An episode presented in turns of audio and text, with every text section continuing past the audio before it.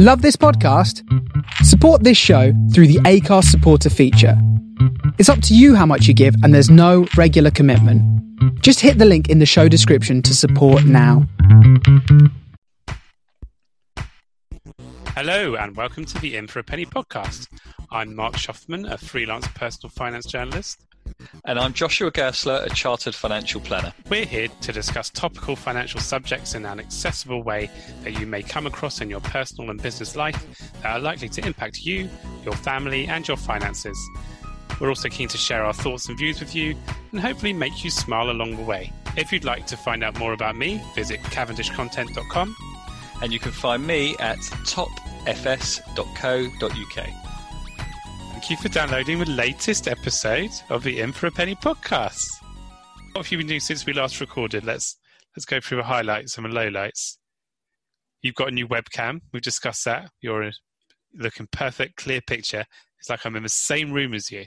I know it's fan- it's a bit too clear actually. Yeah, I pretty- really need a shave, don't I? You need a shave. I can see every blemish. Yeah, there's not that many. My all of you lay isn't working like it like yeah. it should. Um, what have I um, been up to? I don't know really. I can't. When did we last record? A good Two little while ago. ago. Yeah. Just living the dream. Living, the, living dream. the dream. What about you? I have been living the dream as well. Been doing a bit of writing, a bit of reading. Arithmetic? Riff, not not really arithmetic.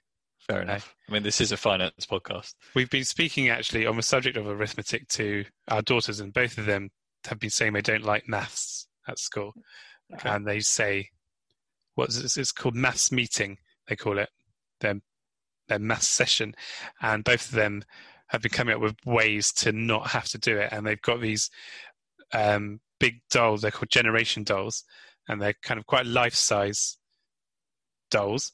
And you can dress them up in different clothes. And for my daughter's birthday, which just went, she got clothes that looked like the uniform of their of their school. So their plan is to come in with the girls dressed in the uniform, and then they put the they pop the girl down and then they say, oh, I'm going to the toilet. And they do the toilet sign, which you can't see on the podcast, but it looks like they do that. a T, don't they? With they do a T, yeah. Yeah. And then there's water sign as well. There's lots of signs. And then they go to the toilet, they leave their generation doll there to do maths meeting, and then they just they just leave or hide in the toilet for the hour of maths. Have they told you why they don't like maths? Well, I mean, we maybe need to investigate that more than the actual way of getting around it. But I think it's because they're Shoffmans. Yeah, fair enough. I'm, I'm, I'm thinking back to my school days and my siblings as well. Yeah. And back in the day, it seemed that maths was more popular with boys and yeah. English was more popular with girls. Did you come across that as your school days, or was that just in? I think it may have been you. Standalone. I don't know. Okay. Yeah, well, I always always preferred English to maths, but maybe I'm secretly a girl. Point proven. Yeah. In those Lovely. days, I would have been transitioning. I'm going to cut that out because that's not right. Should we move on? Keep it yeah. in and let's move on. um, so we've alienated our trans listeners. What I wanted to talk about was uh, the last Bank of England meeting, recent Bank of England meetings, they've been discussing something called negative interest rates. Yeah. Because as you may know, there's been a pandemic going on. And I'd heard, yeah. The government and the Bank of England have been doing lots of things to try and boost the economy, like um, bond, complicated bond buying and things to kind of boost the market so banks can access cheap money. Yeah, that they're then supposed to lend, and then there's the Bank of England cut interest rates to a record low of 0.1 percent. And the other week, the Bank of England governor Andrew Bailey said negative interest rates are something in their tool bag. Mm. I didn't know the bank has a tool bag. Oh yeah, they yeah. got a tool bag, all right. They carry it around with them. Carry it around. A little screwdriver, yeah, spanner, and negative interest rates.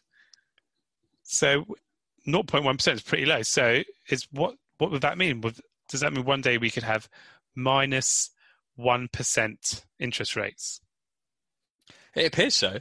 So, I guess this conversation that we're going to have this is a an economic conversation, isn't it? It's it's it's not necessarily personal finance, but we'll try and talk about how that can impact on your on yeah. your personal finances. But the reason I think that the Bank of England might bring in place negative interest rates is because if there are negative interest rates at the Bank of England, then big banks and lenders who leave money in the Bank of England Hmm. will have to pay the Bank of England to do so. And so the Bank of England hope that instead of leaving the money in the account with them and spending money or costing them money, they'll then lend this out to businesses and individuals, which hopefully will stimulate the economy to grow. Does that make sense? It does. But would they do that if they're worried about businesses surviving in this climate? Would who do what? The banks. Well, that's the thing, isn't it? So the banks have then got to make commercial decisions as to do they do that. So let's let's think take um, let's say you've got a bank account with HSBC. I do. that worked. You know I didn't even, that was a good guess. Um, and the same situation, if you leave money in the bank, HSBC might charge you to leave run, money there. So at the moment, I mean, we know rates are pretty low, but for every hundred pounds you've got in the bank at the moment, HSBC, if the rate is 0.1%, they pay you 10p. Okay. So, if, but if the rate was minus 1, in theory, you've got to pay them a pound for every hundred pounds you've got in the bank. So the idea there as well is that you as an individual don't leave money in the bank. You spend it in shops and restaurants and whatever it is to get money going round the economy. But you're going to have to leave some money in your bank account. What about like people's rainy day funds and all that sort of stuff? Well, this is so that's something you'll think about. So let's let's think from a saver's point of view. So people that just leave money in the bank to save. Yeah. The already shocking returns that they get, the interest rate they get, is just going Yeah. to be wiped out. And instead, you're potentially going to have to pay the bank to leave money. So, from a saver's point of view, it's it's disastrous. Hmm. But then you're right. What what about for people that need to keep, and everyone should have a sort of a, a rainy day fund or an emergency fund, as we call it. I don't know. What would you do? Let's say you've got. Um, we'll just make some numbers here. Let's say you've got a ten thousand pound rainy day fund. Yeah. And now the bank are going to charge you ten pound a month for that privilege. Would you leave it there? What do you think you'd do? No, I, well, I would probably search around for an interest rate above that 0. Point, Above zero. above zero, ideally. But uh, banks won't be incentivized to do that, will they? Or will they? No, that's yeah. So why would a bank? Well, no, they would because they can't. Because otherwise, the Bank of England's charging them, uh, isn't it? Like you said. No, they they want to give money out, not have money in. Yeah. So I, so I wonder whether banks will then pay. I don't think you'll get a an interest rate anywhere, not not much anyway. Yeah. Um, so that then has a knock on effect. So if you think about the other side of a lot of banks is lending money, let's say mortgages. So HSBC, what they do is they take deposits in from Mark Shoffman, Joshua Gerstler, millions of other people. They pay us 0.1%, let's say, and they lend it out to people and charge them 1%, for example. That's how they make their money on the difference between the two. Mm. But are they then going to have money to lend out to people for mortgages and things if no one is leaving their money in the bank? So it's why it's one of these economic conversations that always, with economics, you always seem to come up with something and then you go round in circle, has a knock on effect on this and has a knock on effect on that. But no solutions. What's, well, we, maybe we'll come up with a solution at the end. Let's see where the conversation uh, takes us. So you would think that mortgage rates would come down if you just look at it from a the, the first glance. If interest rates are down, you would think that the mortgage rates would come down as well. But if people haven't got money in the bank for the banks to lend out, then I don't quite know how that would work. You'd have to sort of rejig the system, wouldn't you? So I like it. That's great terminology. Yeah. You've got to rejig it. Rejig it. Rejig so it. how are you going to get jig it? What are you going to do? what are you going to do? Na, na, na, na, na. You've got what I think you'd have to do was look, would be to look more widely at your sources of funding. So the banks maybe would have to work with um, insurance funds and pension companies, so they get institutions to be backing the loans. So indirectly, as a saver or an investor who's putting money into your, if you put money into your pension, your Well, getting be clear if, we, if you're talking about savers or investors. if you're an are you? investor putting money Yeah. into a pension, into your retirement pot, you've got money going into funds that are run by a pension company. That pension company then takes your money and it uses it to fund the bank's lending. So your pension earns a return from the bank lending. The bank has a source of funding, and then there is money to be lent.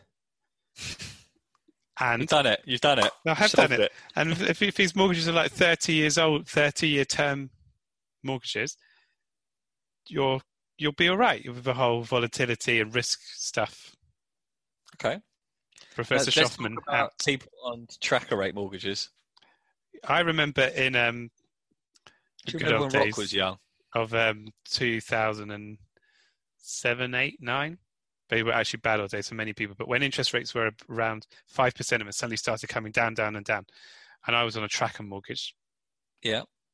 and my payments went down every month or so. They were getting lower and lower. It was it was nice. Yeah, nice? nice. My mortgage repayments were going getting cheaper. But I do wonder, yeah, if it's negative, uh, do the bank have to pay me for my mortgage? So most mortgages that I've ever come across, or all mortgages that I've ever come across for my clients in the nine years or so that I've been doing this, they have like minimum clauses that zero is the floor. Zero. Yeah. Let's say so it doesn't go below. Even if your interest rates are negative, Yeah. your interest rate is zero. So in effect, you're not paying any interest on the money. Yeah. You're just paying the the capital back, the amount you've borrowed. Yeah. But I Even wonder if there are any contracts out there, any old mortgages that don't have these negative flaw, these flaws in. And when I say flaw, F L O O R, not F L A W. Good. Um, I wonder if there's any that does go into negative territory, and therefore the bank has to pay the borrower. You probably wrote about this back in the day. Back in the day. 2008 and nine. You go through your archive, we'll see what's uh, we'll see what's there. We'll see. That would be an interesting one, though, wouldn't it? Yeah. Another another impact. So let's talk about investors because you mentioned investors. Okay.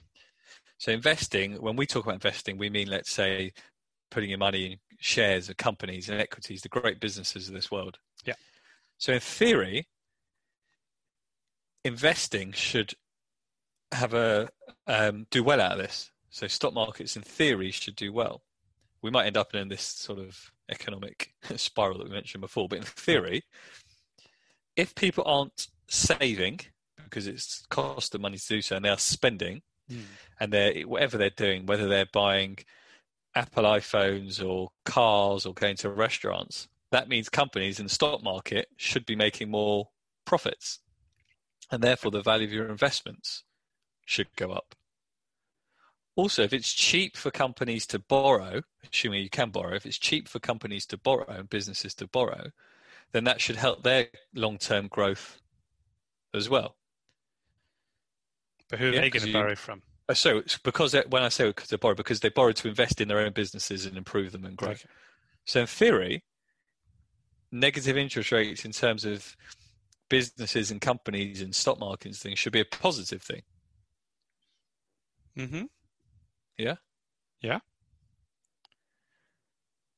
I guess then you can look at it from what happens to if the pound, the great Yes. British pound. Great British pound. So if interest rates are very low or negative in the UK, people won't want to hold pounds. Like we said, they're going to take their money out of bank. Yeah. So overseas companies and investors aren't going to put money into the pound. Yeah. They're not going to hold pounds, which means the value of the pound goes down. Yeah. So you need more pounds to buy dollars or yen or whatever it is. So therefore, if you want to, if companies that, that sell into the UK, so the things that we import become more expensive. Mm. So those type of companies might not do so well. People that bring their products into the UK, people that send their product out of the UK is cheaper, isn't it, for them? It's people for, it's cheaper for overseas people to buy UK things if the pound goes down. So you've got that sort of Yeah. that spiral again. So first thing is money comes out because it's not worth holding pounds, and then suddenly pounds become cheap, and people might start playing money back into the UK. So we're going to have all the foreigners can afford stuff. all the big companies are growing. No xenophobia here. Those that Bloody bleeding foreigners. you can't afford to what about? Well, I don't know. Food. What about yeah, like inflation and all that? You got any views on that? Inflation and all that. I mean, that's great journalism. Inflation, all that. Got any questions? Any views? What's the question? What will it do to inflation, cost of living? Um, I don't know. What do you think? Well, the idea of low interest rates is usually to get people to spend, Yeah, which should push inflation up. yeah, But if yeah. There's I no- that's pretty. I think that's it. Well, so if it's low, inflation should be high.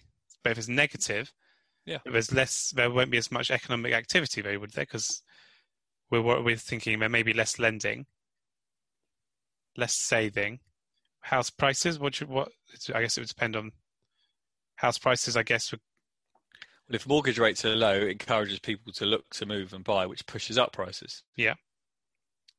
Okay. So prices are going up. Yeah, I yeah Well, no, we're not, we're not saying they're going up, but might may could Yeah. go up. everything you hear in this podcast should be treated as a guidance and conversation only. Do not buy a property based on what Mark has just said. No.